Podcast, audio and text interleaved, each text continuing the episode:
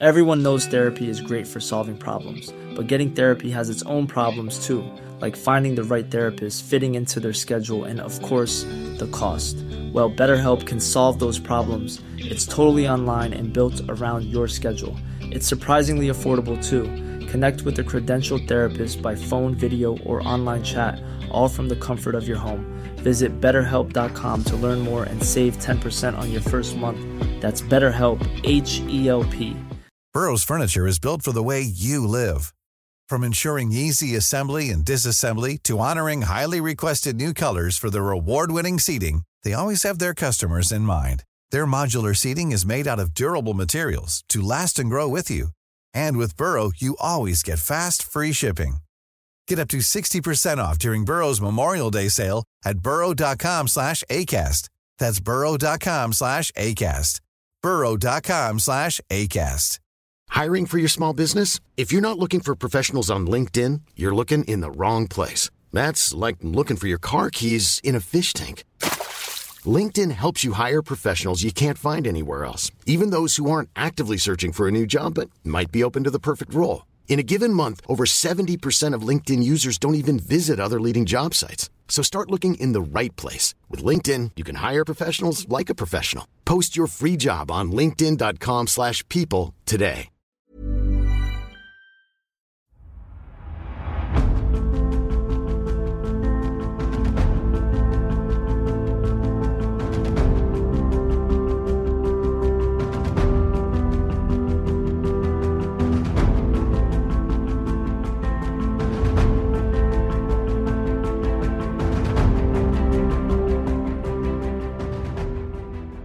سلام و درود خدمت شنونده های عزیز پادکست رپاپ من امیر سودبخش هستم و به همراه ایمان نژاد احد در هر قسمت از پادکست رپاپ خلاصه یکی از کتاب هایی که به هر نحوی با تاریخ در ارتباط هستند رو برای شما روایت می‌کنم تو این اپیزود رفتیم سراغ کتاب گرامافون از معدود کارهای صادق زیبا کلام که به تازگی اجازه چاپ گرفته و بسیار هم جذاب و خواندنیه.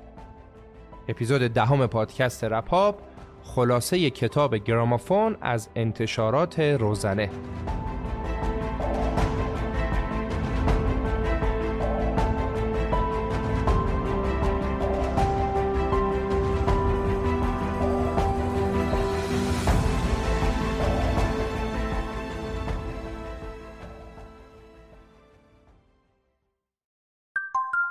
برای یه شروع تازه بهتر افق تازه تعریف کنیم. یافته ها و دونسته رو جمع کنیم و بهش فکر کنیم. با نگاهی نو بریم به استقبال فراز و نشیب های جدید زندگی و یه راه تازه رو کشف کنیم. فلایتیو شما را به کشف و سفر دعوت می‌کنه. فلایتیو سرویسی برای رزرو سفر در سراسر جهانه. تمام نیازمندی های سفر خودتون رو از فلایتیو رزرو کنید و در طول سفر از پشتیبانی 24 ساعته فلایتیو کمک بگیرید.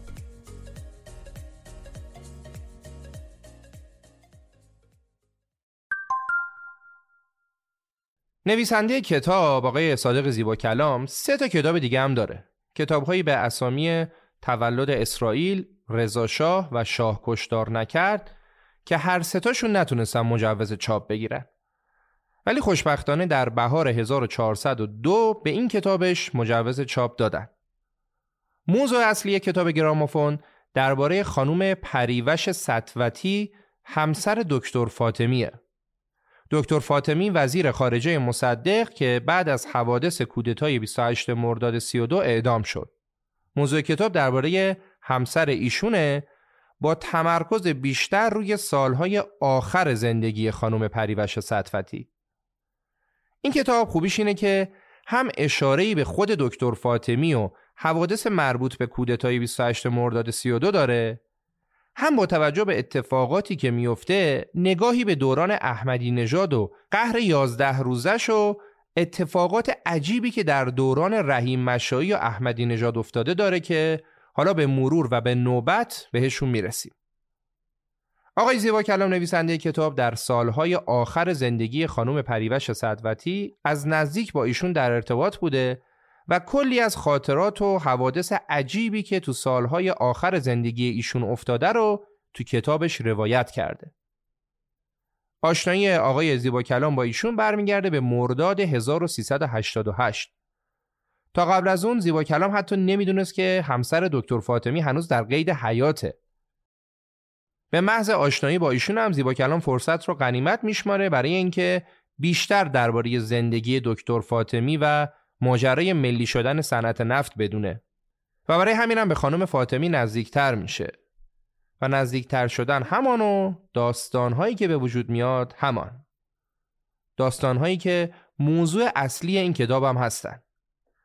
ولی قبل از اینکه بخوایم سراغ این موضوعات بریم باید اول با خود خانم پریوش صدفتی آشنا بشیم و بریم سراغ بیوگرافی که کتاب از ایشون نوشته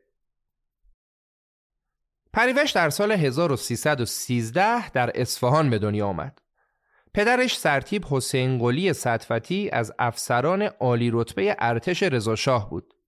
به واسطه محل خدمت پدر خانواده اونا در اصفهان زندگی می‌کردن. بعد از سقوط رضاشاه پدر پریوش به تهران منتقل شد و بعدم به فرماندهی ژاندارمری کل کشور منصوب شد.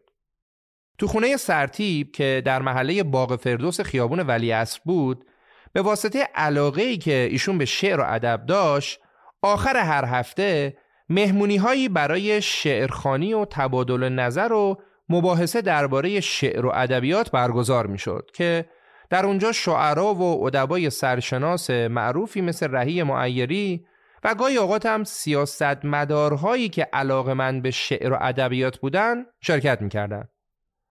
از جمله کسایی که هر از چند وقت یک بار و هر زمان که مسئولیت های سیاسی و امور مملکتی اجازه می‌داد به منزل سرتیب سطوتی میومد دکتر حسین فاطمی بود.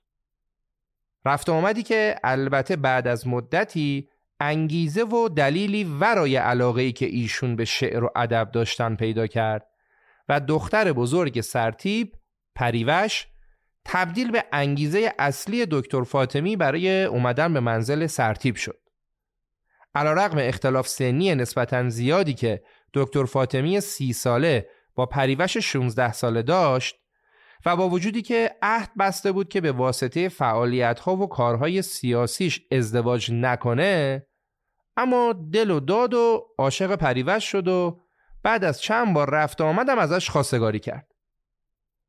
تون سن پریوش عاشق رقص باله بود و آرزو داشت بره آکادمی رقص پاریس و از اونجایی که از سیاست به دور بود و از این چیزا اصلا خوشش نمیومد طبیعتا علاقه و انگیزه هم برای ازدواج با یه آدم سیاسی اونم با کسی تا این حد سیاسی که در سی سالگی معاون پارلمانی سخنگوی دولت مصدق بود نداشت. پریوش به خیال خودش برای اینکه دکتر فاطمی رو از این وصلت منصرف کنه برای اون شرطی گذاشت که اصلا تصورش هم نمی‌کرد که دکتر فاطمی به اون تن بده. شرط پریوش برای ازدواج با دکتر فاطمی این بود که اون تنها در صورتی باهاش ازدواج می‌کنه که دکتر فاطمی از عالم سیاست به کلی کنارگیری کنه و از تمام مناسب خودش استعفا بده. شرطی که در کمال ناباوری پریوش پذیرفته شد و یه روز بعد از ازدواج دکتر فاطمی از تمام سمتها و مناسب خودش استعفا داد. اما تقدیر یا شایدم جبر روزگار این بود که دکتر فاطمی در عرصه همیشه پرتلاطم سیاست ایران باقی بمونه.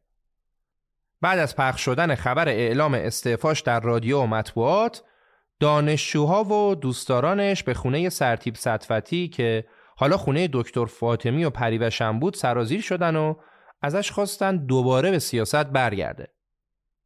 پریوش که شاید تا اون زمان به درستی متوجه جایگاه و محبوبیت دکتر فاطمی نشده بود و شرطی که گذاشته بودم به نظرش خیلی جدی نبود منصرف شد و به همسرش گفت که می‌تونه بازم به سیاست برگرده.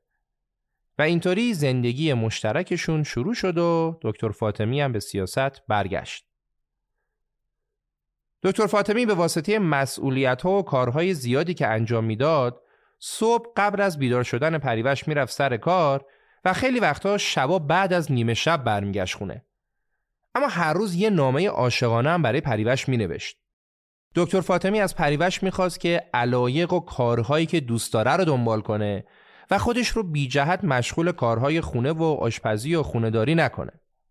در کل اون با توجه و عشقی که نصار پریوش می‌کرد بعد از چند ماه تونست جاشو تو دل کسی که روزهای اول هیچ علاقه بهش نداشت و فقط به اصرار پدر و اطرافیانش ازدواج کرده بود باز کنه. اما زندگی مشترک پریوش و دکتر فاطمی انگار قرار نبود هیچ زمانی روی خوش ببینه. هنوز روزای زیادی از ازدواجشون نگذشته بود که آقا داماد مورد سوء قصد قرار گرفت. می‌خواستن ترورش کنن. محمد مهدی عبد خدایی نوجوان فقط 15 ساله و عضو سازمان فدایان اسلام به سمتش تیراندازی کرد. ولی دکتر فاطمی زنده مون. هرچند که روده و تهالش در اثر شلیک داغون شد. وقتی داشتن دکتر فاطمی رو به بیمارستان می بردن تو راه بیمارستان نگران بود که نکنه همسرش پریوش که تنها بچهشون رو باردار بود داستان رو بشنوه و بلایی سر مادر و بچه بیاد. برای همین هم اصلا نذاشتن پریوش از جریان ترور مطلع بشه و سه چهار روز بعد و زمانی که بعد از چند عمل جراحی دکتر فاطمی به هوش اومد و دکترها از رفت شدن خطر اطمینان پیدا کردن تازه به پریوش خبر دادن که این مدت چه خبرایی بوده.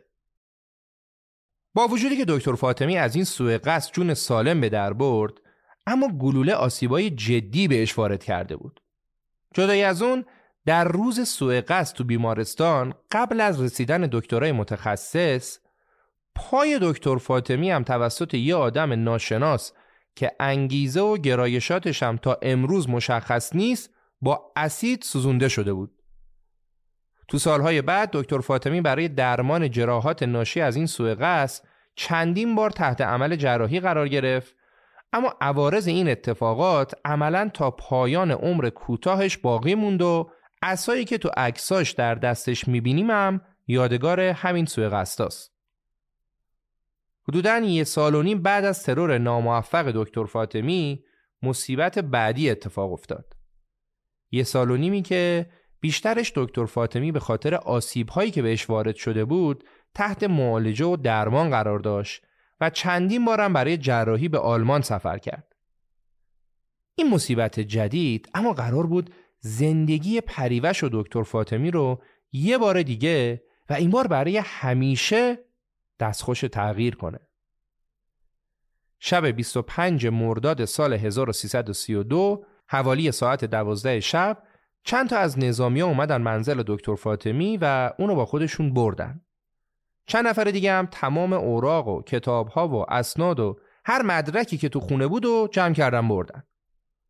همون روز 25 مرداد ساعت هفت صبح رادیو تهران اعلامیه دولت دکتر مصدق درباره کودتای نظامی که تا ساعت پنج صبح خونسا شده بود رو خوند. داستان کامل کودتای 1332 رو با جزئیات در اپیزود کودتا روایت کردیم و می‌تونید برید اونجا بشنوید و خب می‌دونید که کودتا اول خونسا شد و دو سه روز بعد دوباره در 28 مرداد شکل گرفت و این بار پیروز شد حالا اون شبی که دکتر فاطمی دستگیر شد یه یکی دو ساعتی بیشتر در بازداشت نبود و با خونسا شدن کودتا اونم آزاد شد فردای اون روز دکتر فاطمی در روزنامه باختر امروز و در مقاله‌ای با عنوان این دربار شاهنشاهی روی دربار سیاه ملک فاروق را هم سفید کرد به تندی به شاه و دربار حمله کرد و اونا رو مسئول کودتای نافرجام و آشفتگی سیاسی کشور دونست. در روز 27 مرداد دکتر فاطمی که از شب کودتای ناموفق هنوز به خونش برنگشته بود با پریوش تماس گرفت و گفت که نگران نباش. همه چی درست میشه و به زودی همدیگر رو می‌بینیم. ولی هیچ کدومشون نمی‌دونستن که دیگه هیچ وقت همدیگر رو نمی‌بینن. بعد از اون روز تلاطم اتفاقات و حوادث با سرعت و از پی هم می‌رفت که سرنوشت نه تنها این خانواده سه نفره که سرنوشت ایران رو برای همیشه دستخوش تغییر کنه خود دکتر فاطمی اتفاقهای روز 28 مرداد رو توی یکی از یادداشت‌هاش اینجوری تعریف کرده. بعد از ظهر 28 مرداد وقتی سیل گلوله و توپ و مسلسل به خونه دکتر مصدق میبارید من به اصرار یکی از دوستان به خانه روبروی خانه دکتر مصدق رفتم و از اونجا با درد سرهای فراوون همین که شب شد به خانه یکی از آشناها پناه بردم. و این چنین بود که کودتا پیروز و دکتر فاطمی فراری شد. کودتای 28 مرداد و سقوط دولت ملی مصدق شروع دوره هفت ماهی بود که دکتر فاطمی در یادداشتهاش از اون به عنوان روزهای دربدری یاد می‌کنه. مسئولین حکومت هم به جد دنبال دستگیری دکتر فاطمی بودن و برای پیدا کردنش حتی جایزه هم گذاشته بودن. 97 نامه ای که توسط دکتر فاطمی خطاب به پریوش نوشته شده تنها یادگار باقی مونده از دوره که شروعش 28 مرداد 32 و پایانش هم 22 اسفند 32 و روز دستگیری دکتر فاطمی بود. دکتر فاطمی تو مخفیگاهی به سر می برد که فقط چند صد متر با خونه ای که پریوش و فرزندش زندگی می‌کردن فاصله داشت. توی یکی از نامه هاش هم با حسرت به این موضوع اشاره کرده بود و گفته بود که چقدر عذاب آوره که می‌دونه همسر و فرزندش چند صد متر اون طرفتر هستن اما نمی‌تونه ببینتشون. در روز 22 اسفند دکتر فاطمی که ریشش بلند شده بود و در ظاهر به چپی ها و تودهی ها شباهت پیدا کرده بود زمانی که برای هواخوری به حیات مخفیگاهش رفته بود توجه و شک خدمتکار خونه روبرویی رو به خودش جلب کرده بود. خدمتکارم به تصور اینکه یه فرد تودهی تو اون خونه مخفی شده با ساواک تماس گرفت و مأمورین ساواک رفتن اونجا و بعد از اینکه فهمیدن کسی که تو اون خونه مخفی شده دکتر فاطمیه با هفتیر به سرش کوبیدن و اونو مستقیم پیش سرهنگ نصیری از فرماندهان ارتش بردن. خبر دستگیری دکتر فاطمی به سرعت تو شهر پیچید. وقتی که داشتم به شهربانی منتقلش میکردنم شبون بیمخ و دار و دستش بهش حمله کردن و حتی بهش چاقو هم زدن. ولی دکتر فاطمی از این سوء قصد هم جون سالم به در برد. روز هفت مهر ماه 1333 دادگاه نظامی برای محاکمه غیرعلنی دکتر فاطمی تشکیل شد. دادگاهی که دکتر فاطمی توان سراپایی ایستادن و حتی نشستن روی صندلی دادگاه هم نداشت و اونو با برانکارد به دادگاه آوردن. حکم دادگاه هم از قبل مشخص بود. اعدام. در طول تقریبا هفت ماهی که دکتر فاطمی در بند بود ممنوع ملاقات هم بود و با وجودی که به عنوان آخرین خواستش گفته بود که اجازه بدن همسر و فرزندش و دکتر مصدق رو ببینه ولی درخواستش مورد قبول قرار نگرفت و در نهایت در صبح روز 19 آبان 1333 دکتر فاطمی تیربارون شد.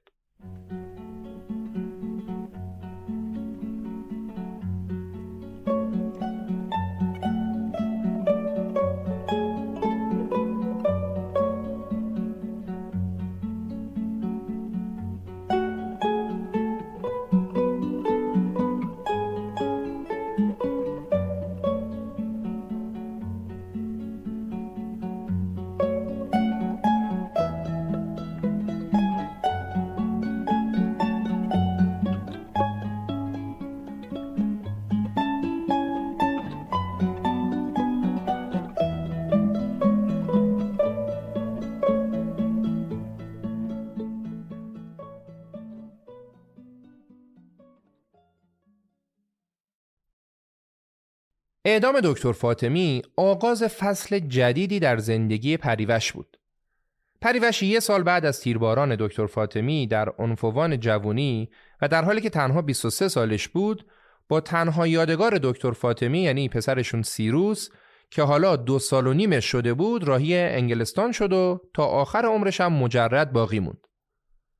تو ایران هم به غیر از حمایت های مالی پدرش چیزی دیگه ای نداشت با وجودی که همسرش وزیر امور خارجه و دست راست مصدق بود ولی اونا هیچ ملک و املاکی نداشتن و حتی خونه ای که دکتر فاطمی و پریوش اونجا زندگی می‌کردن هم خونه اجاره بود که کرایش توسط سرتیب صدفتی پرداخت می‌شد. خلاصه که پریوش و سیروس رفتن انگلیس ولی با توجه به علاقه و دلبستگی زیادی که پریوش به پدر مادرش داشت تا قبل از انقلاب اون کماکان به ایران رفت آمد می‌کرد.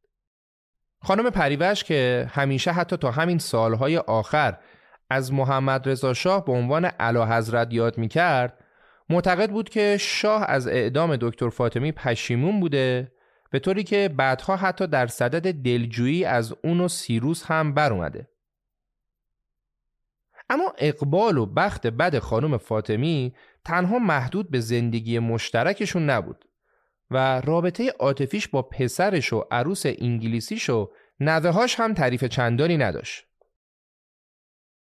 سیروس تو انگلستان حقوق خوند. توی شرکت حقوقی به عنوان وکیل استخدام شد و با یکی از همکارای انگلیسیش به نام کریستیان ازدواج کرد و یه پسر به نام آلیستر حسین و یه دخترم به نام ناتالی داشت و در کل خانواده سیروس ارتباط خوبی با خانم پریوش نداشتند. خانم پریوش یه خواهر کوچیکترم به نام منیژه داشت که جالب بود. منیژه با سپه بود مهدی رحیمی فرماندار نظامی تهران در دوران قبل از انقلاب ازدواج کرد و برای اثبات سیاسی نبودن این دو خواهر همین بس که شوهر اولی به خاطر مخالفت با شاه قبل از انقلاب کشته شد و شوهر دومی به خاطر وفاداری و خدمت به شاه بعد از انقلاب کشته شد. بعد از انقلاب 57 از اونجایی که دکتر فاطمی مورد احترام و علاقه انقلابیون بود پریوش نه تنها برای بازگشت و رفت آمد به ایران مشکلی نداشت بلکه از دور و نزدیک هم پیامهایی از افرادی مثل شهید رجایی، شهید چمران، بنی صدر و حالا آدمای دیگه مبنی بر ارادت و علاقهشون به دکتر فاطمی و ارج نهادن به نقش دکتر فاطمی در پیشبرد و پیروزی انقلاب دریافت می‌کرد. ولی در کل همین پیاما هم خیلی زود قطع شد و دیگه هیچ کس هیچ خبری از خانم پریوش نمی گرفت و هیچ پیامی هم براش نمیفرستاد و خانم پریوش کلا فراموش شد. با توجه به اینکه از اینجای کتاب به بعد خود نویسنده آقای زیبا کلام خانم پریوش صدفتی رو به نام خانم فاطمی خطاب می‌کنه ما هم در ادامه ایشون رو به نام خانم فاطمی صدا می‌زنیم. در طی سی و چند سال بعد از پیروزی انقلاب زندگی برای خانم فاطمی به یه روند و روال معمولی و بدور از حاشیه ادامه داشت تا زمانی که احمدی نژاد رئیس جمهور شد. ریاست جمهوری احمدی نژاد دومین نقطه عطف زندگی خانم فاطمی بود. اولیش ازدواج با دکتر فاطمی و حوادث بعد از اون، دومیش هم ریاست جمهوری احمدی نژاد و حوادث بعدش. از اواخر سال 88 دولت احمدی نژاد احتمالاً با انگیزه افزایش محبوبیت و مشروعیت خودش در بین ایرانیان خارج از کشور مجموعه همایش ها و برنامه هایی رو با عنوان شورای عالی ایرانیان در خارج از ایران ترتیب داد. مدیریت کامل این برنامه ها هم با معاون اول رئیس جمهور بود. با پدیده‌ای به نام اسفندیار رحیم مشایی تو این همایش هایی که تیم رحیم مشایی و احمدی نژاد در جاهای مختلف دنیا برگزار می‌کردن از ایرانی های موفق دعوت می‌کردن که بیان ایران و رابطهشون رو با ایران از سر بگیرن ایرانیایی که بعضی از اونا سالها بود با ایران ارتباطی نداشتن و عطای رفتن به ایران رو به لقاش بخشیده بودن. خانم فاطمی هم شبیه به خیلی از ایرانیان ساکن انگلستان به واسطه اینکه همسر دکتر فاطمی بود و با سفارت ایران در لندن هم در تماس بود برای شرکت تو همایشی که قرار بود تو لندن برگزار بشه دعوت شد و تو این زیافت سفیر ایران خانم فاطمی رو به آقای رحیم مشایی معرفی کرد و این نقطه آغاز دگرگون شدن زندگی خانم فاطمی بود. آشنایی که شروع مجموع اتفاقات و داستانایی بود که از این پس به شکل دومینووار یکی بعد از دیگری به وقوع پیوستن و فصل پایانی زندگی خانم فاطمی رو به کلی دستخوش تغییر کردند. برخلاف تمامی مقامات ایرانی از ابتدای انقلاب که اصلا سراغی از خانم فاطمی نگرفتن و محلی بهش نذاشتن آقای رحیم مشایی خانم فاطمی رو خیلی تحویل گرفت و از جایگاه همسرش در تاریخ معاصر ایران تجلیل کرد و حتی خانم فاطمی رو از طرف احمدی نژاد به ایران هم دعوت کرد. ظاهرا بخت سرانجام با خانم فاطمی یار شده بود و برای اولین بار بعد از انقلاب یکی از مقامات عالی رتبه جمهوری اسلامی از ایشون به عنوان همسر دکتر فاطمی دعوت کرده بود که به عنوان میهمان رسمی رئیس جمهور به ایران تشریف بیاره. بعد سی سال انتظار سرانجام کبوتر اقبال روی شونه های خانم فاطمی 80 ساله نشست و ایشون با جاه و جلال و استقبال رسمی وارد تهران شد و به عنوان میهمان رسمی رئیس جمهور یه سویت اختصاصی بزرگ تو هتل لاله که متعلق به نهاد ریاست جمهوری بود در اختیار ایشون قرار گرفت. خانم فاطمی بعد از چند روزی که در هتل لاله بود رفت به دیدن رئیس جمهور احمدی نژاد. دیداری که تو اون خانم فاطمی مهمترین یادگار خودش از دکتر فاطمی رو که همون دفترچه یادداشت های دکتر فاطمی در روزهای اسارتش در زندان بود رو داد به احمدی نژاد. تصمیمی که داد هواخواهان و طرفداران دکتر فاطمی و میلیون رو درآورد چون این آدما برخلاف خانم فاطمی هیچ گونه سنخیت و تجانسی بین احمدی نژاد و دکتر فاطمی نمی‌دیدند و دلیل واگذاری چیزی که ارزش تاریخی و ملی زیادی داشت و جایگاهش تو موزه یا کتابخونه ملی بود به احمدی نژاد رو به هیچ عنوان درک نمی‌کردند. اما از نظر خانم فاطمی هیچ کدوم از این افراد که تا اون روز سراغی از اون و پسرش نگرفته بودن حق دخالت کردن در این که اون با یادگار همسرش شکار می‌کنه رو نداشتن. خانم فاطمی بعد از چند هفته برگشت به انگلستان و این بار به همراه پسرش سیروس اومد به ایران و اونا با هم رفتن پیش احمدی نژاد. احمدی نژاد هم تو این دیدار کلی از دکتر فاطمی پیش زن و بچهش تعریف و تمجید کرد و از اینکه مقامات ایرانی از خانم فاطمی و سیروس اونطور که باید و شاید تجلیل نکردن ازشون عذرخواهی کرد. بعدش هم یه آپارتمان مبله در اختیار خانم فاطمی قرار داد تا اگه دوست داشت به جای اقامت در هتل بره اونجا که خب خانم فاطمی همون هتل لاله رو ترجیح داد و اونجا ماندگار شد. تازه علاوه بر این یه ماشین و راننده در اختیارم به خانم فاطمی داده شد.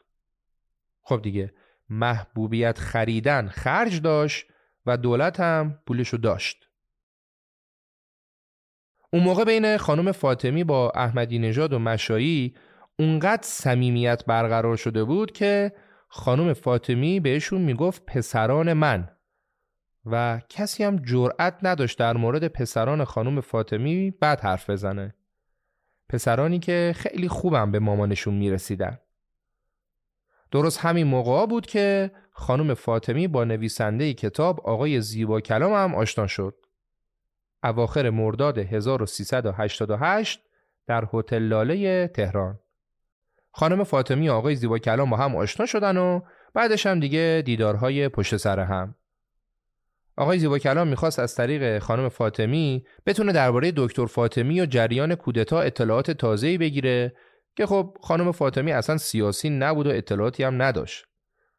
از اونورم خانم فاطمی می‌خواست زیبا کلام رو به دیدن پسراش یعنی احمدی نژاد و مشایی ببره تا دیگه با هم دوست بشن و زیبا کلام ازشون انتقاد نکنه که خب زیبا کلام اصلا راضی به این دیدار نبود.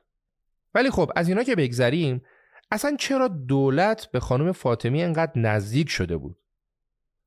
آقای زیبا کلام در خصوص دلایل نزدیک شدن دولت به خانم فاطمی میگه که احمدی نژادی ها حتی نسبت به دکتر مصدق هم توجهی نشون نمی‌دادند چه برسه به همسر وزیر خارجه دکتر مصدق پس ماجرا چی بود ماجرا این بود که رحیم مشایی یا احمدی نژاد یه نگاه احیای فرهنگ و تمدن ایرانی و بزرگ داشته کروش و از این چیزا در سر داشتن. اونا هم حرف از ایرانگرایی می زدن و هم از اسلام ایرانی. مشخص هم بود که نظریه پرداز اصلی این اندیشه رعی مشایی بود و احمدی نژاد و بقیه هم در حقیقت پیروانش بودن. تو همین راستا هم می‌تونیم به یکی از سمبولهای شگفت انگیز این اندیشه اشاره کنیم تصویر منشور معروف حقوق بشر کروش که روش یه چفیه گذاشته بودن حالا رحیم مشایی می‌دونست که احمدی نژاد پایگاه و محبوبیت چندانی بین ایرانیایی تحصیل کرده و فریخته داخل کشور نداره. بنابراین ایجاد پایگاهی بین ایرانیان خارج از کشور برای احمدی نژاد و مشایی می‌تونست یه انگیزه سیاسی و اجتماعی داشته باشه و خب در این حال نزدیک شدن به شخصی مثل خانم فاطمی هیچ هزینه سیاسی هم برای احمدی نژادی ها نداشت.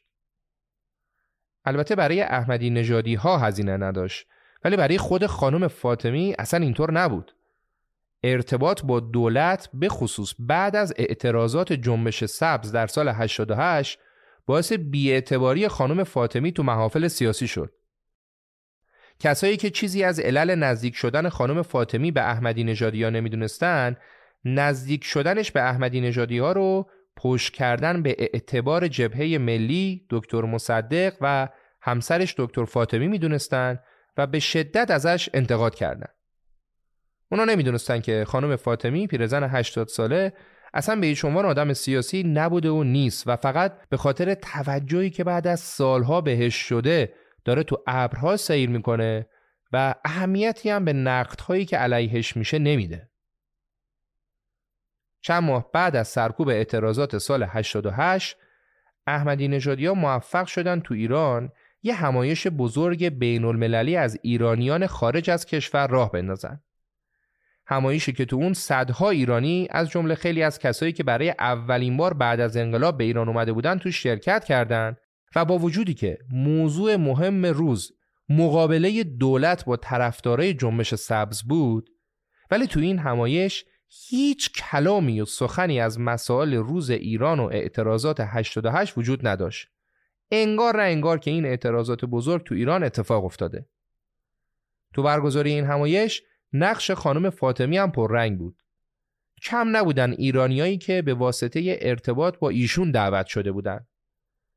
افرادی مثل آقای اکبر اعتماد رئیس سازمان انرژی اتمی در دوران محمد شاه و معمار برنامه هسته‌ای ایران این همایش پنج ماه بعد از آشنایی خانم فاطمی با زیبا کلام برگزار شد و تو همون ایام یه روز خانم فاطمی با زیبا کلام تماس گرفت و ازش خواست که فردا ظهر ساعت دوازده به هتل لاله محل اقامتش بره و از اونجا با هم به ملاقات یه آدم مهم برن.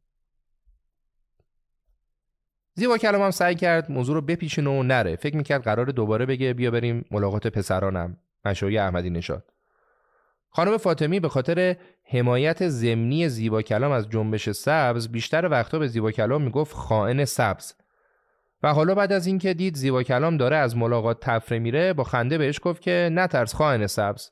به دیدن پسرام نمیریم. بعدم به زیبا کلام گفت که کاش که در کنار خیلی چیزای دیگه ای که مادر مؤمنت و پدر مصدقیت بهت یاد دادن یه کمی هم بهت ادب یاد می‌دادن.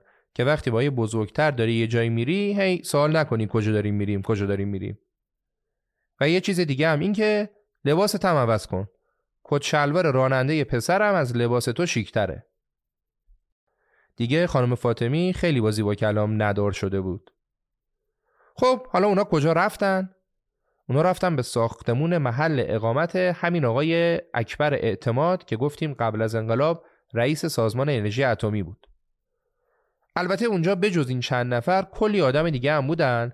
که بعدها زیبا کلام متوجه شد خیلی از این آدما برای اولین باره که به ایران اومدن و یه دلیل اصلی اومدنشون هم این بود که خب اینا قبلا آدمای مطرح و متمولی بودن و کلی ملک و املاک داشتن که بعد از انقلاب مصادره شده بود. حالا این آدما از دعوت رسمی احمدی نژادی ها استقبال کرده بودن و به ایران اومده بودن که پیگیر اموالشون باشن و بتونن با لابی به خواسته هاشون برسن و خب چه کسی هم بهتر از احمدی نژادی ها اونم بعد از خرداد 88 رابط خیلی هاشون هم همین خانم فاطمی بود. یکی از این آدما دکتر عباس عدالت بود. ایشون استاد برجسته ترین دانشگاه فنی و مهندسی انگلستان به نام امپریال کالج بود. زیبا کلام میگه علاقه خانم فاطمی به احمدی نژادی ها برام قابل فهم بود. ولی ارادت دکتر عدالت برام غیر قابل حذف بود. چطور ممکن بود یه استاد کالج لندن با اون سوابق مطالعاتی و فعالیت سیاسی قبل و بعد انقلاب مرید احمدی نژاد و رحیم مشایی شده باشه؟ که خب یکی از دلایلش رو یکم قبلتر گفتیم.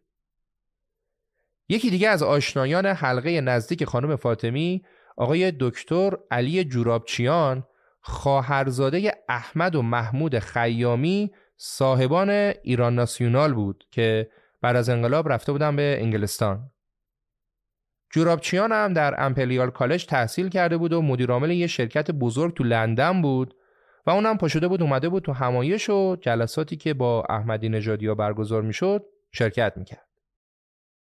بعد از این همایش و اتفاقات یه شب زیبا کلام به اتفاق خانومش و هر سه تا دخترش به میهمانی شام خانم فاطمی دعوت شدن و رفتن اونجا. این دیدار شروع آشنایی لیلا دختر 20 ساله آقای زیبا کلام با خانم فاطمی بود. این دو نفر یعنی خانم فاطمی و لیلا خیلی زودم با هم صمیمی شدن و بیشتر مواقع دیگه این لیلا بود که با خانم فاطمی به میهمانی و این طرف اون طرف می‌رفت. وقتی که جریان رفت آمد خانواده زیبا کلام با خانم فاطمی به مطبوعات درس پیدا کرد، اصلاح طلبا هم به شدت به زیبا کلام اعتراض کردن و دو تا ایراد اساسی به خانم فاطمی گرفتن. اول اینکه خانم فاطمی بعد از کودتای 28 مرداد علیرغم کودتا و علیرغم اعدام همسرش به دیدار شاه رفته بود. ایراد دومم که خب همین مراوده و ارتباط خانم فاطمی با احمدی نژادی بود. داستان و حاشیه بعدی که برای زیبا کلام به وجود اومد مربوط میشه به حضورش توی شبکه رادیویی. اون روزا یه شبکه رادیویی متعلق به صدا و سیما بود به اسم رادیو گفتگو. البته هنوزم رادیو گفتگو هست اما تو اون دوران خیلی شنونده داشت چون از اصلاح طلبه و طیفای منتقد و مخالف همه رو تو برنامه‌اش دعوت می‌کرد و معمولا هم برنامه چالشی داشت. یکی از پای ثابت این برنامه هم زیبا کلام بود و هفته یکی دو بار اونجا برنامه داشت.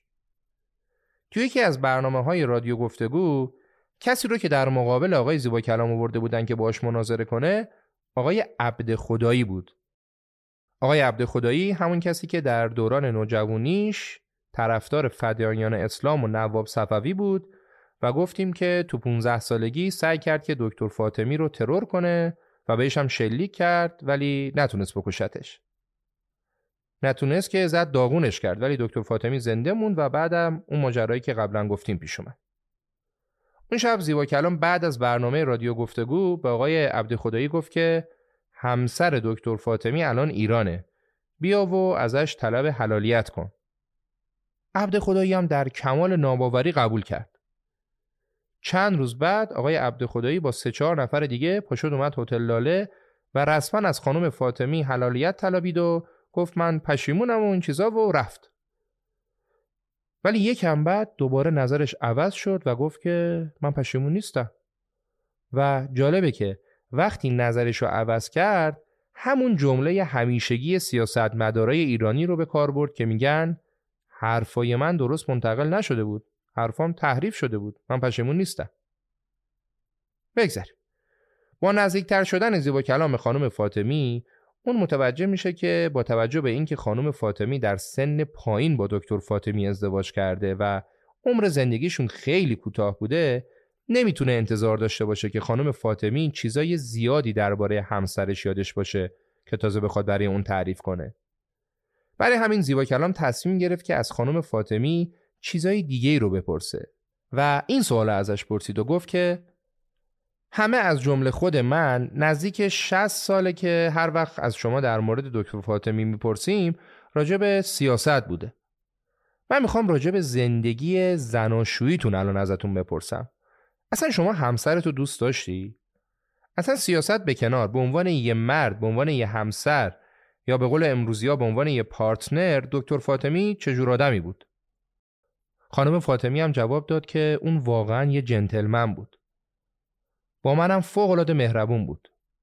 راستش من اول هیچ احساسی بهش نداشتم و بگینگی شاید ازش یه ذره بدم هم میومد.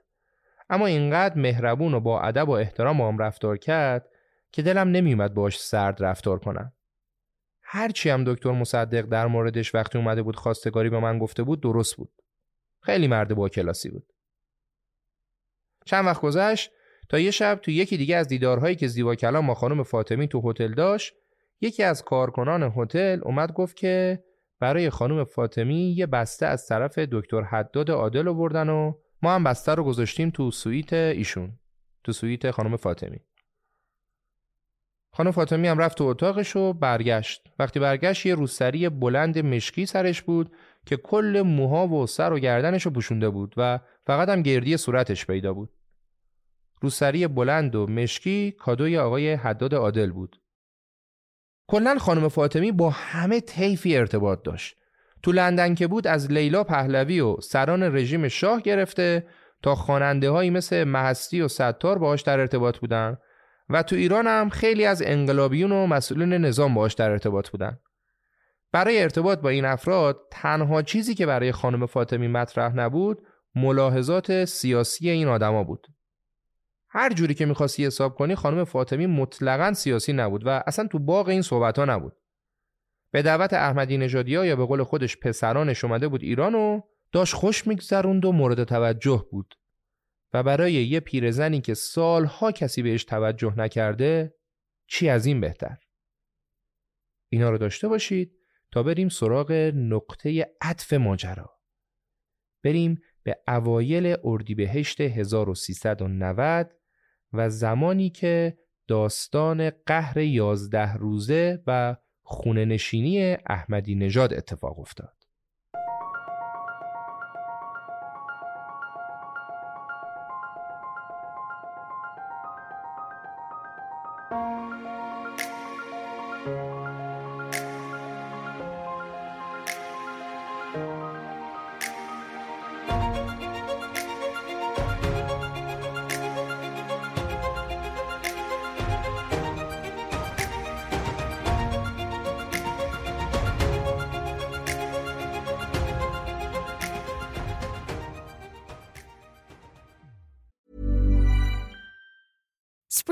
My favorite time to start a new workout routine. With the weather warming up, it feels easier to get into the rhythm of things. Whether you have 20 minutes or an hour for a Pilates class or outdoor guided walk, Peloton has everything you need to help you get going.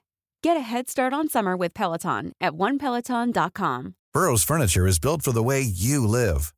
From ensuring easy assembly and disassembly to honoring highly requested new colors for their award-winning seating, they always have their customers in mind. Their modular seating is made out of durable materials to last and grow with you.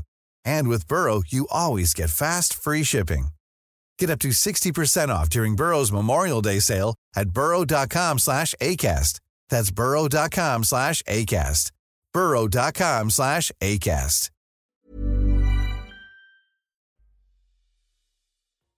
دلیل و ماجرای قهر احمدی نژاد رو آقای زیبا کلام تو کتابش نگفته ولی برای اینکه اتفاقات بعدی رو بهتر بتونید درک کنید یه بار داستان قهر احمدی نژاد رو با هم مرور می‌کنیم. گفتیم دیگه خارج از کتاب اینا رو من دارم میگم. دلیل اصلی قهر احمدی نژاد که خب مشخصا اختلافاتی بود که با آقای خامنه ای داشت. در مورد این اختلافات گمان زنی های زیادی هم شده. ولی چیزی که کمی مشخص تره اینه که اختلافات از سر انتصاب اسفندیار رحیم مشایی به سمت معاون اول رئیس جمهور توسط احمدی نژاد شروع شد. رأی مشایی اون زمان با گفتن جملات قصاری مثل پایان دوران اسلامگرایی و دوستی با اسرائیل نقل محافل سیاسی بود و در حالی که تمام اصولگراها داشتن بهش حمله می‌کردن احمدی نژاد اومد به همشون دهنکجی کرد و مشایی رو گذاشت معاون اول ولی فکر اینجاشو نکرده بود که آقای خامنه ای بخواد با یه نامه سرگشاده ازش بخواد که مشایی رو برکنار کنه. نامه بیت رهبری به ساختمون ریاست جمهوری رسید و بعدش دیگه خود مشایی استعفا داد.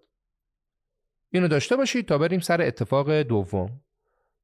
ماجرای دوم چند ماه بعد اتفاق افتاد زمانی که احمدی نژاد اومد وزیر اطلاعات رو مجبور به استعفا کرد و بعدش هم خودش سریع با استعفای وزیر موافقت کرد. بعضیا میگن چون وزیر مکالمات مشایی رو شنود می‌کرد احمدی نژاد مجبور به استعفاش کرد. بعضیا هم میگن که نه اختلافشون سر معاونت وزارت اطلاعات بود. در صورت دلیلش مهم نیست. چیزی که مهم اینه که وقتی حیدر مصلحی وزیر اطلاعات مجبور به استعفا شد دوباره آقای خامنه ای طی نامه‌ای که به دست مطبوعات هم رسید از وزیر مورد حمایتش خواست که به کارش ادامه بده و وزیرم اطاعت کرد. استفاشو پس گرفت و به کارش ادامه داد. این اتفاقات به انضمام چند تا موضوع دیگه باعث شد که اختلاف بین رهبر و رئیس جمهور علنی بشه و بعدش هم احمدی نژاد با حالت قهر در جلسات دولت شرکت نکرد و بس نشست تو خونه.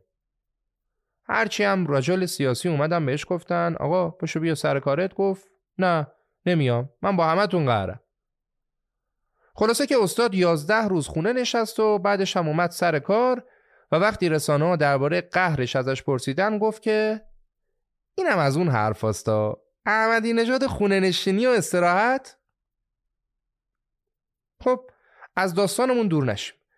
به محض اینکه احمدی نژاد رفت تو قهر دیگه تماس های خانم فاطمی با آقای زیبا کلام کاملا قطع شد. کمتر اتفاق میافتاد که اون چند روز پشت سر هم زنگ نزنه. اوایل همه فکر می‌کردن به خاطر قهر پسرش احمدی نژاد اونم حالش گرفته است و سر حال نیست. برای همینم به کسی زنگ نمی‌زنه. ولی وقتی که منیژه خانم خواهر خانم فاطمی با زیبا کلام تماس گرفت تازه مشخص شد که چی شده. منیژه خانم از خارج زنگ زد و با گریه گفت که پریوش گرفتن. خواهرم رو گرفتن. بعدش هم دیگه نتونست حرف بزنه و تماس قطع شد. تو تماس بعدی دختر منیجه خانم گفت که وقتی چند روز از خالم یعنی همون خانم فاطمی خبر نداشتیم انقدر مادرم نگران شده بود و با گریه به دفتر احمدی نژاد زنگ زد که آخر سر گفتن اونو گرفتن ولی نگران نباشید به زودی آزاد میشه. زیبا کلام هنگ کرده بود. چطور شده که ماجرای احمدی نژاد و اختلافش با رهبری پای خانم فاطمی رو وسط کشیده؟ اصلا کدوم ارگان پیرزن رو بازداشت کرده؟ دو هفته از بازداشت خانم فاطمی گذشت و زیبا کلام به هیچ وجه نمی‌تونست با خودش کنار بیاد و کار خانم فاطمی رو پیگیری نکنه. برای همینم رفت منزل دکتر احمد توکلی که پدر داماد بزرگش میشه. به این امید که ایشون بتونه کمکی کنه. دکتر توکلی بهش گفت که خانم فاطمی روابط بسیار نزدیکی با احمدی نژاد داشته و این موضوع برای مسئولین سوال شده. زیبا کلامم قاطی کرد و گفت چطور تا زمانی که دور سر آقای احمدی نژاد حاله نور می درخشید و ایشون معجزه هزاره سوم و حلول روح شهید رجایی بود و با هاشمی رفسنجانی و اصلاح طلبان می جنگید رفت آمد با ایشون نه تنها اشکالی نداشت که تشویق هم می‌شد و باعث افتخار بود. اما از زمانی که روابط ایشون با حاکمیت به هم خورده نزدیکی و رفت آمد باشون مزموم و نادرست شده و خانم فاطمی به جرم روابط صمیمانه با احمدی نژاد بایستی بازداشت بشه؟ ایشون در زمانی که حاله نور دور سرش بوده همسر آقای دکتر فاطمی یه خانم نزدیک 80 ساله رو با عزت و احترام به ایران دعوت کرده. حالا که حاله نور دور سرش خاموش شده معلوم نیست شما به چه جرمی این پیرزن رو دو هفته از بازداشت کردید. خلاصه که وقتی زیبا کلام دید از توکلی آبی گرم نمیشه رفت به دیدن آقای آیت الله کنی. ایشون زمانی وزیر کشور و یه موقعی هم رئیس مجلس خبرگان و رئیس دانشگاه امام صادق بود و سال 93 هم از دنیا رفت. این ماجرا ماره قبل اونه. تو اون دیدار آقای کنی به آقای زیبا کلام گفت که اصلا سعی نکن به خانم فاطمی نزدیک شی. اون درگیر پرونده امنیتی سنگینی شده و حواست به این پیگیری هایی که می‌کنی هم باشه. داری با آتیش بازی می‌کنی. ممکنه تو هم به عنوان شریک جرم بگیرن. آیت الله کنی گفت من اصلا نفهمیدم این خانم اصلا از احمدی نژاد چی می‌خواست. زیبا کلام هم در جوابش گفت حاج آقا اشتباه می‌کنید. خانم فاطمی که نرفته بود دنبال احمدی نژاد. آقای احمدی نژاد اومده بود دنبال خانم فاطمی. آقای کنی جواب داد اصلا مسئله این نیست کی رفته بود دنبال کی. مسئله امنیتی و خیلی حساس. بعد ادامه داد تو اشتباهت اینه که فکر می‌کنی خانم فاطمی رو به واسطه نزدیکیش به احمدی نژادی ها گرفتن. در حالی که اصلا دستگیریش ربطی به احمدی نژاد نداره. یه مسئله که اگه بفهمی مغزت سود می‌کشه. حالا هی من بهت میگم ول کن ولی ول نمی‌کنی. تا کار دست خودت ندی هم ول نمی‌کنی. و واقعا هم زیبا کلام ول نمی‌کرد.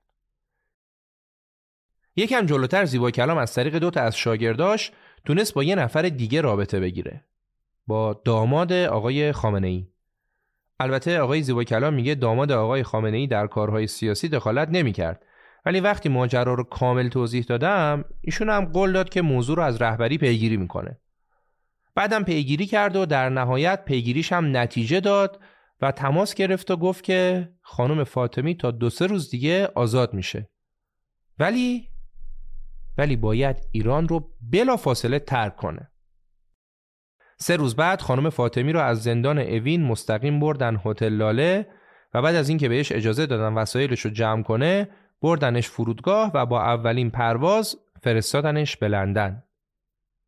وقتی خانم فاطمی رسید به مقصد اولین کاری که کرد این بود که زنگ زد به زیبا کلام و های های گریه کرد. اصلا نمی‌تونست حرف بزنه. فقط بابت پیگیری های زیبا کلام که منجر به آزادی شد ازش تشکر کرد.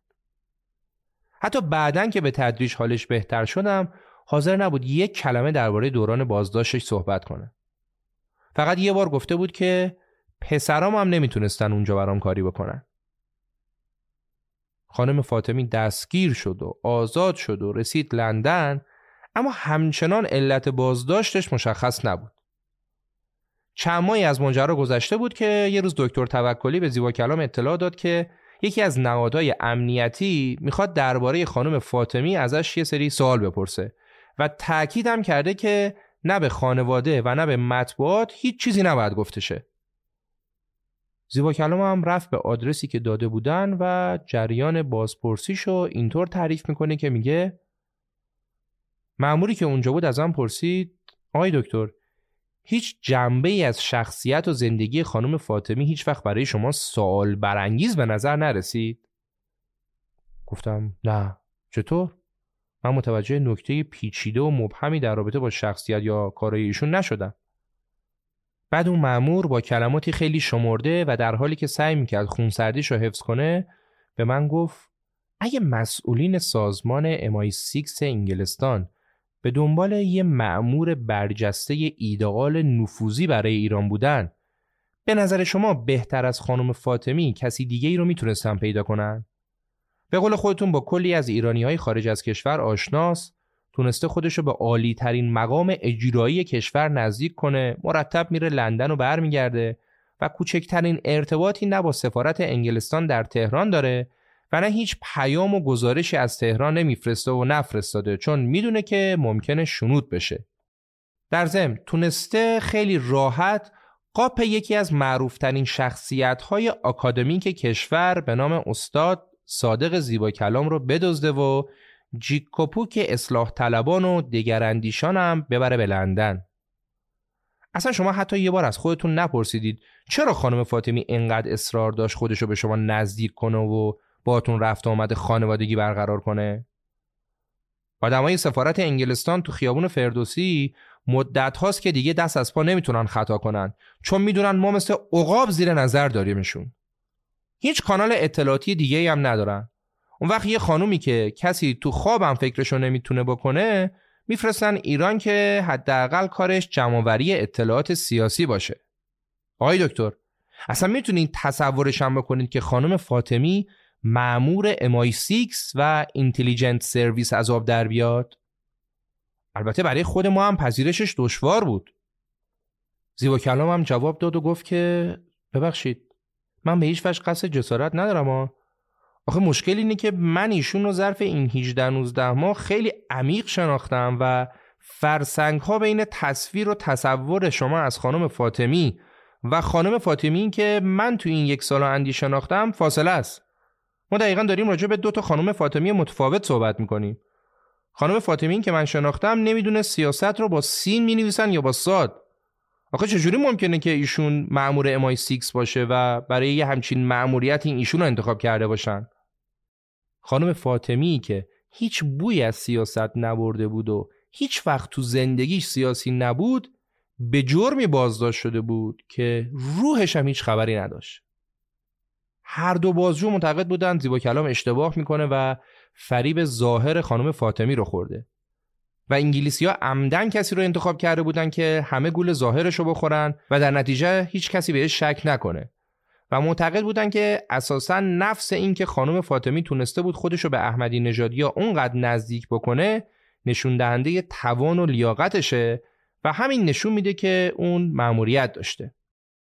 زیبا کلام میگه من وقتی دیدم اونا حتی بدیهیات رو هم درباره خانم فاطمی نمی‌دونن بهشون گفتم که آقایون شما صورت مسئله آشنایی خانم فاطمی با آقای احمدی نژاد رو ابتداعا فکر کنم اشتباه متوجه شدید. این خانم فاطمی نبود که خودشو به احمدی نژادی ها نزدیک کرد. درست برعکسش این احمدی نژادی ها بودن که برای بهره برداری سیاسی از آشناها و دوستان خانم فاطمی در لندن خودشون رو به ایشون نزدیک کردن و ازش دعوت کردن بیاد به ایران. زیبا کلام تو کتابش می نویسه که دیگه ادامه گفتگو بیفایده بود اونا یه تئوری امنیتی اطلاعاتی برای خودشون ساخته بودن که هیچ جوره سر و به هم نمی رسید و حاضرم نبودن بپذیرن که تئوریشون چقدر بی پایه و بی اساسه. تنها استدلالشون هم این بود که اتفاقا انگلیسی ها دنبال کسی برای نفوذ و جاسوسی میرن که هیچ کس بهش شک نکنه. ولی خب مزیت این بازپرسی برای زیبا کلام این بود که اون بالاخره فهمید که مشکل خانم فاطمی چی بوده. البته هنوز سوالایی براش باقی مونده بود. مثلا این فرضیه که خانم فاطمی جاسوس و نفوذ انگلیسیا بوده اصلا از چه زمانی به وجود اومد؟ چرا زمان قهر 11 روزه احمدی نژاد اونو بازداشت کردن؟ آیا اگه داستان قهر احمدی نژاد اتفاق نیفتاده بود بازم ممکن بود خانم فاطمی رو بازداشت کنن؟ سوالاتی که خب جواب مشخصی هم نداشت. دو سال بعد از این اتفاق یعنی سال 92 لیلا دختر زیبا کلام و دوست صمیمی خانم فاطمی برای ادامه تحصیل رفت انگلیس. خانم فاطمی هم نذاشته بود لیلا بره به خوابگاه یا تنها زندگی کنه و اونو برده بود به منزل خودش که یه آپارتمان خیلی کوچیک هم بود. اونا با هم سفر می‌رفتن، مهمونی می‌رفتن و با هم زندگی می‌کردن. یه سال بعد سیروس پسر خانم فاطمی و تنها یادگار دکتر فاطمی از دنیا رفت و خانم فاطمی به وضوح شکست. از اون زمان هر روز به مرگ و وصیت کردن فکر می‌کرد. یه شب به زیبا کلام تلفن کرد و گفت من خیلی فکر کردم و می‌خوام تو رو وکیل وسی خودم بکنم. با سفیرمون تو لندنم صحبت کردم و می‌خوام به تو وکالت بدم و در نهایتم این کارو کرد. بعدشم خانم فاطمی یه یادگاری با ارزش و شایدم با ارزش ترین چیزی که داشت رو بخشید به زیبا کلام. یه گرامافون گرامافونی که کادوی ازدواج دکتر مصدق به خانم و آقای فاطمی بود. آخرین دیدار خانم فاطمی و زیبا کلام مربوط میشه به 6 سال بعد از خروج خانم فاطمی از ایران یعنی سال 1396 تو اون سال از آقای زیبا کلام دعوت کرده بودن که تو لندن سخنرانی داشته باشه و همونجا هم اونا با هم دیدار کردن. اون زمان خانم فاطمی ناراحتی قلبی داشت و تو بیمارستان هم بستری بود و اصلا وضعیت جالبی نداشت. خانم فاطمی در نهایت اسفند ماه سال 1400 در 89 سالگی از دنیا رفت. سفارت می‌خواست جنازه خانم فاطمی رو در کنار پسرش سیروس دفن کنه. اما عروسش خیلی سریع شاید به منظور جلوگیری از هزینه های خاک سپاری و شاید هم بغض و کینه جنازه رو سوزوند. خانم فاطمی رفت و چیزی که ازش به یادگار موند همون گرامافونی بود که به خانواده زیبا کلام بخشیده بود.